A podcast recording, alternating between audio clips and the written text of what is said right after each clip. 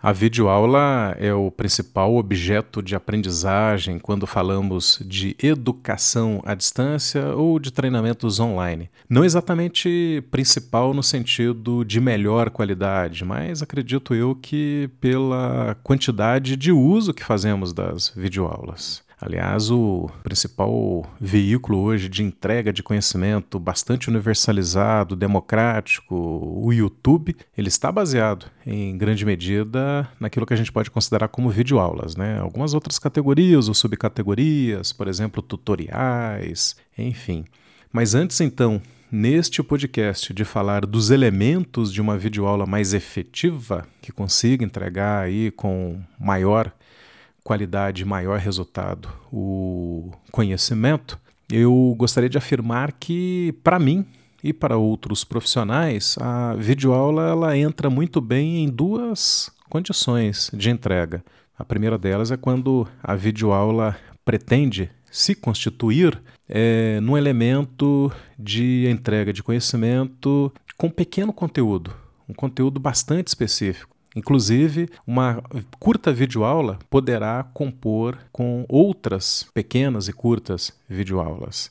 Isso significa que a gente vai ter aí na composição de um curso, um treinamento a partir de videoaulas, teremos uma sequência de pequenas videoaulas. Alguns vão encarar, inclusive, o desafio de fazer uma abordagem de microlearning, onde pequenas e bem pequenas videoaulas são entregues serialmente, né? Ou então as pílulas de aprendizagem que em pouquíssimos minutos conseguem fazer uma comunicação efetiva de alguma coisa bastante circunscrita que vai compor aí as necessidades de conhecimento dos colaboradores, dos alunos, enfim. Então, uma das condições que eu encaro que a videoaula entra muito bem é como uma entrega de um pequeno conteúdo. A outra condição, diferentemente, é que a videoaula pode muito bem servir como um overview, ou seja, como uma possibilidade de apresentação geral, de abertura de leque conceitual, comentários iniciais de tópicos que serão aprofundados, não nela, na videoaula, mas na sequência por outros objetos de aprendizagem em outros formatos. Por exemplo, um multimídia interativo, um e-book com dezenas, às vezes centenas de páginas. Então a videoaula ela entra muito bem, quase que servindo como elemento que está mapeando o percurso de aprendizagem daquele que inicia um curso ou um treinamento online. Muito bem, então, dito isso, os bons elementos aí de uma videoaula são, começando com a vinheta de abertura. E aí, realmente, eu sou bastante chato. Eu acho que a objetividade está acima de qualquer tentativa estética. Então, se tiver que ter vinheta, inclusive é absolutamente viável uma videoaula não ter vinheta, mas se de qualquer forma essa é uma decisão sua, uma decisão da empresa onde você atua, que a vinheta então seja bastante pequena, que ela entregue uma animação curta, um áudio que desperte o interesse, e eu diria que algo em torno de 3 segundos, isso mesmo, né? Míseros 3 segundos são suficientes para uma vinheta quebrar um certo gelo, chamar atenção e já iniciar na sequência o conteúdo que interessa. Outro elemento da videoaula é que após a vinheta, aí sim é interessante uma tela de títulos e tópicos. É quase como se fosse um certo sumário do vídeo, né?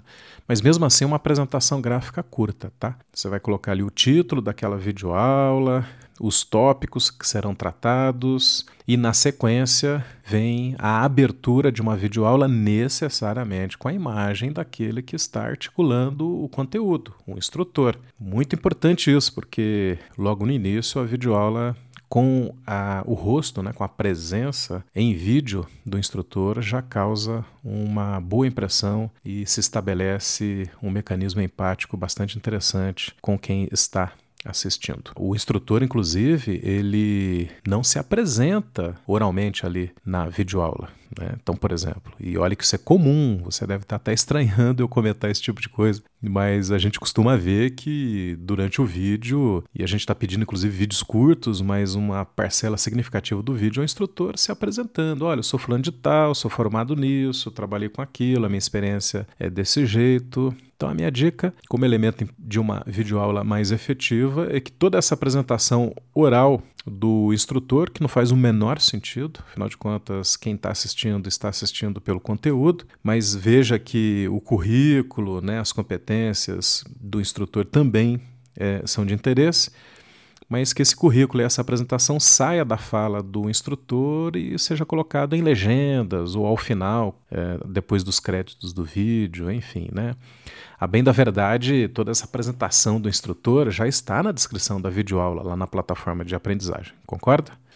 O outro elemento é que devemos dar preferência para cenários naturais. Cenário é aquilo que está atrás do atrás ou ao lado né, do, do instrutor compondo a cena do vídeo. Por muito tempo, o chroma key, sabe o que é isso? É quando você coloca um pano azul ou verde, ou uma parede azul e verde, e no editor de vídeo você tem condições de eliminar essa cor e substituir ela por um cenário artificial. Isso às vezes fica bastante nítido, né, de que há uma artificialidade ali. Nos dias de hoje, onde as pessoas estão bastante práticas e desejosas por uma credibilidade, credibilidade essa vindo de pessoas especialistas, pessoas de carne e osso, né? pessoas que trabalham uh, no seu cotidiano com a, aquelas informações que ela está instruindo.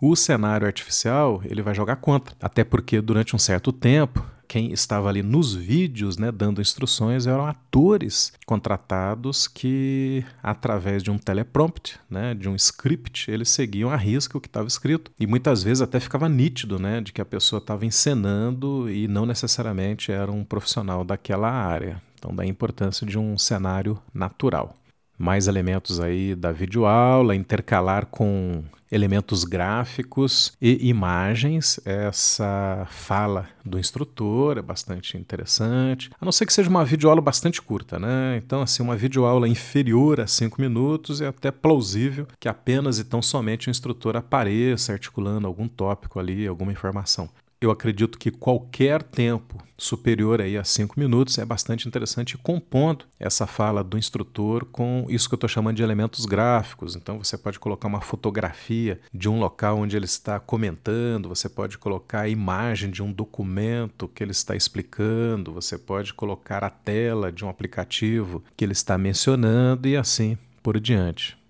Também tem um outro jeito né, de você organizar a gravação de um vídeo com elementos gráficos, que é colocar o instrutor ao lado de uma tela que estará projetando exatamente esses elementos. Né? Ou então um espaço vazio ao lado desse instrutor e que no editor de vídeo você vai colocando esses elementos deslizando ali pela tela. Em ambos os casos fica bastante elegante e bastante efetivo. E nesse ponto eu chamo a atenção para uma coisa que você já deve ter percebido, mas talvez não racionalizado. A percepção de qualidade de um vídeo está em grande medida na qualidade do áudio. Olha só que engraçado, né? É, achávamos que o grande capricho seria na qualidade do, do vídeo. Não que não seja desse jeito. Sim, vamos caprichar aí na captura das imagens, né? Com boa iluminação, um bom equipamento para gravação, mas efetivamente a qualidade do áudio é que vai dar a melhor percepção para quem assiste. Então, eu diria que se você tiver que sacrificar por limitação de investimento, né, as condições de infraestrutura e equipamento, que você sacrifique mais para o lado do vídeo e nunca e jamais pelo lado do áudio. Então, por exemplo, você gravar um áudio utilizando a tua câmera filmador, a tua câmera fotográfica que filma, jamais. Esse é um pecado assim imperdoável, porque aquele áudio que se grava diretamente da câmera, ele vai sofrer bastante ruído, ele vai estar sendo captado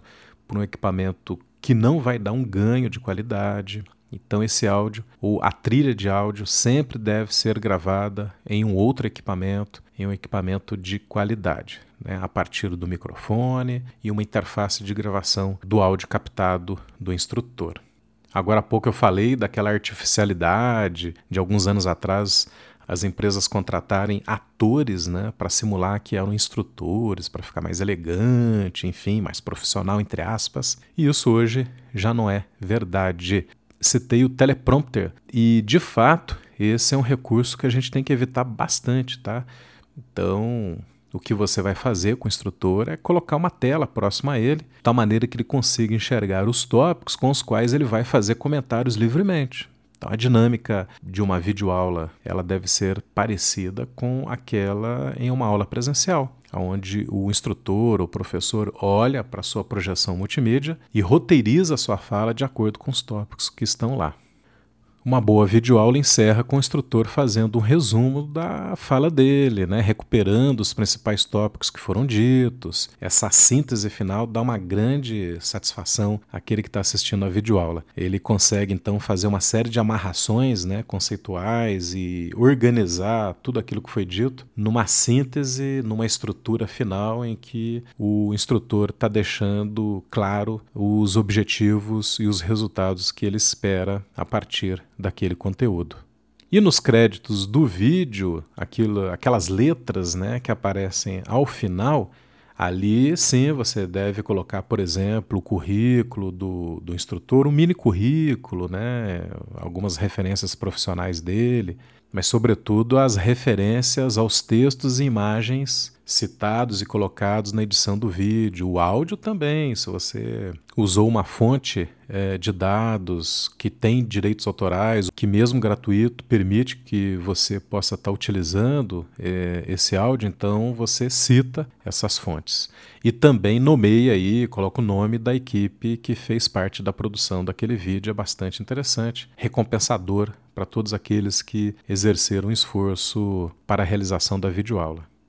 Outra dica interessante para a produção de uma videoaula é que sempre que possível, tá? Você deixa essa videoaula o mais neutra possível. Isso significa que você vai evitar fazer menção à data, a local e às vezes até mesmo a própria instituição ou organização empresa que está promovendo aquele conteúdo. Né? Toda essa identificação de local, data, promotor do conteúdo, objetivo para qual a videoaula está sendo gravada, entregue, isso tudo pode estar na descrição em texto da própria plataforma de aprendizagem. E o texto em si, o quanto mais neutro, adivinhe você que ele vai servir de uma forma muito mais prática para futuramente você remixar esse conteúdo. O que é remixar? Você vai utilizar ele em outros contextos, para outras finalidades, ou mesmo esse vídeo vai ser reeditado de tal maneira que ele vai fazer parte de um conjunto de conhecimento um pouco diferente daquele que originalmente ele foi concebido. E para aqueles instrutores que têm dificuldade diante da câmera, embora um grande conhecimento, uma grande especialidade no assunto, hein? Qual que é a solução para isso? Muito treino, muita insistência, a gente desiste deles, chama um ator. Não, não, ator jamais, né? Existe uma solução sim, tá? Uma, pelo menos uma tentativa que você pode fazer. Então, para essa dificuldade diante das câmeras, dois formatos. Você pode promover um bate-papo com esse instrutor e às vezes é o próprio videomaker, né? Se ele tem uma especialidade, um conhecimento naquela área, ou então você convida uma segunda pessoa também especialista naquela área de conhecimento e estabelece-se um bate-papo animado, gostoso, bastante prazeroso entre um instrutor e o outro profissional especialista. Isso faz com que o instrutor perca aí um pouco da sua timidez, adquira uma fluidez maior na fala e se sinta mais solto e mais animado na participação da videoaula. Uma outra forma também é se estabelecer uma entrevista. Talvez esse seja o formato mais fácil, porque aquele, o interlocutor, aquele que vai entrevistar, não necessariamente ele precisa ser especialista na mesma área de conhecimento do vídeo. Ele pode ser o leigo. Até é melhor que seja o leigo, né? Porque o entrevistador fazendo o papel de leigo, ele vai fazer perguntas simples, perguntas curiosas, de tal maneira que desperte a fala, que desperte o discurso, o interesse na articulação do instrutor especialista no assunto. E o penúltimo elemento, indicado para uma videoaula mais efetiva, é que sempre que possível coloque legenda nos vídeos. Significa que tudo aquilo que o instrutor estiver falando vai aparecer embaixo ou em cima, enfim. Aí depende da sua opção de layout de vídeo, mas vai aparecer uma legenda literalmente com o texto, ou melhor, textualizando aquilo que está sendo falado pelo instrutor. Isso aí tem duas utilidades imediatas, né? A primeira delas é que o vídeo acaba tendo uma opção de ser assistido sem áudio. Sabemos que em algumas situações o áudio não será possível, né? Às vezes a pessoa esqueceu o fone de ouvido e definitivamente ela não vai poder ligar o áudio uh, de uma caixa multimídia. Mas também para atender pelo menos a um pouquinho daquilo que é necessário, que é oferecer um conteúdo acessível, nesse caso para os deficientes auditivos. E por fim, dependendo do conteúdo, é possível extrair o áudio editado e também publicar ele no formato podcast. Isso é bastante interessante, né? E aí você me pergunta, poxa, mas o vídeo já está lá com áudio, né? Só a pessoa simplesmente dar play e um fone de ouvido e escutar o áudio sem necessariamente prestar atenção no vídeo. Mas é que o formato podcast, em geral, e se esse for o caso que você coloque essa condição técnica assim, ele pode ser baixado né, para ser escutado offline. Então, só o arquivo de áudio ele tem um tamanho bem menor do que seria o tamanho de um vídeo. Isso facilita o processo ou de streaming ou, mais corriqueiramente, de download inteiro da trilha de áudio para a pessoa ouvir enquanto está dirigindo, enquanto está no transporte público, enfim. Pois esses foram os elementos de uma videoaula que eu estou chamando de mais efetiva, elementos extraídos ali da minha experiência cotidiana na produção, gravação, edição, roteirização das videoaulas no ambiente de educação corporativa. Espero ter contribuído um pouquinho aí para a melhoria da qualidade do seu material. Eu sou o André Toledo, gestor de universidade corporativa e especialista em tecnologias educacionais e e-learning. Até a próxima!